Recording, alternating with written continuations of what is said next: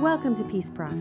Each episode, I share small scale strategies and resources that can be practically applied to a broader pursuit of peace and reduce conflict within our lives, improving our spiritual, emotional, and relationship experiences. I'm Esther DeWitt, a college professor and author with a practice in organizational psychology. The pursuit of peace is my profession and my passion. Staying sane, staying at home. Do you feel like you are stranded on a deserted island, stuck with a motley crew of people that are getting on your nerves and beginning to doubt whether rescue will ever come in time? The stay at home orders that many people around the world are living under right now are causing many households to chafe at so much togetherness. What may have felt like a luxury for the first day or two sleep in late, wear sweats or pajamas all day, binge watch TV or your favorite podcasts that's soured. Now it feels like a sentence to house arrest with bored, stressed people wandering between the pantry, the refrigerator, and each other's personal space. By putting some thought into routines, freedom, and humor, you and your unwilling housemates can navigate this season of quarantine with less conflict and stress. First, build new routines. Routines reduce anxiety. Our normal daily routines have been disrupted. This loss can make people edgy and anxious. Your new routines don't have to be rigid or restrictive, but they can provide some consistency and a sense of normalcy. Put together a schedule for daily and weekly household chores. Plan meals at regular, at least semi predictable times. Schedule fitness activities to help deal with excess energy. Create regular appointments to call or video chat with relatives and friends during the day to keep social connections strong and reduce a sense of isolation. For households with individuals taking classes online or doing work from home, allow them to set boundaries around set work hours, limiting distractions from other bored family members. This might mean putting together a rotating schedule for who gets to use computers when, turning the volume down on music, TV, and podcasts during certain hours, or making other reasonable accommodations to help them succeed in a new learning and working environment. Freedom reduces rebellion. Being stuck inside feels like a punishment. But this is not the case. We don't want to make it feel like it is, especially for kids and young adults.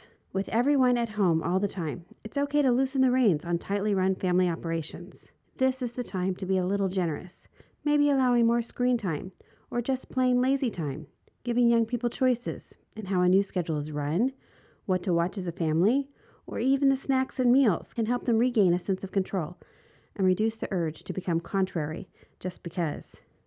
Letting them spend time on games or activities you normally might label as time wasters can be a way for them to exercise a tiny bit of freedom. For some of us, this increased family time might tempt us to require high levels of interaction, superstructure, or to instill new levels of discipline in how the household runs.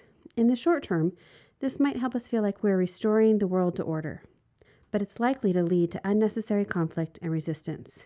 Even as we are setting routines and readjusting to a new reality, we want to hold to it lightly, giving room for some personal freedoms and choices, and allowing people to process this whole experience differently. And finally, Find some humor in this whole strange upside down situation. Humor reduces tension. Watch things that make you laugh. Read things that make you laugh. Do things that make you laugh. Try to find humor in this crazy new reality where your family is helping to save lives by wearing matching pajamas and watching a marathon of Gilligan's Island reruns. Do you have an old accordion in the garage? Get it out and see who can learn what from the YouTube tutorials online. That is sure to create some humorous memories. Ask everyone if they are game to try putting on a stand up comedy night, or a variety show, or a gong show. See the creativity each person comes up with as they figure out how to use their few minutes in the spotlight to entertain the sequestered troops. To prepare, find old gong shows, variety shows, or stand up comedians, or even old USO performances to watch online together. If nothing else, that alone will be good for a few good laughs. The activities that work for your particular crew will vary depending on who is stuck in your deserted island of a home with you.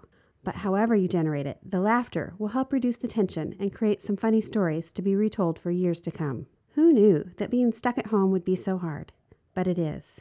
One of the best things we can do for each other is to be intentional about how we treat each other during this season. It will eventually pass. We will eventually be released from our collective timeout, rescued from our islands. And when that time comes, we want to have strong, intact relationships with our quarantine buddies, otherwise known as our families. Thank you for joining me for this discussion on peace.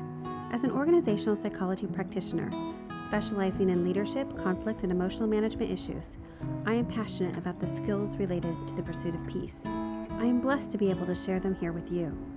This episode was written by me, Esther DeWitt. We invite you to follow Peace Prof, the podcast, and to follow Peace Prof on Instagram, Facebook, and Twitter. We also have a website, peaceprof.com, with archives of past episodes and a collection of other resources. If you enjoyed this episode, the best way you can support us is to leave a five star review wherever you listen to podcasts.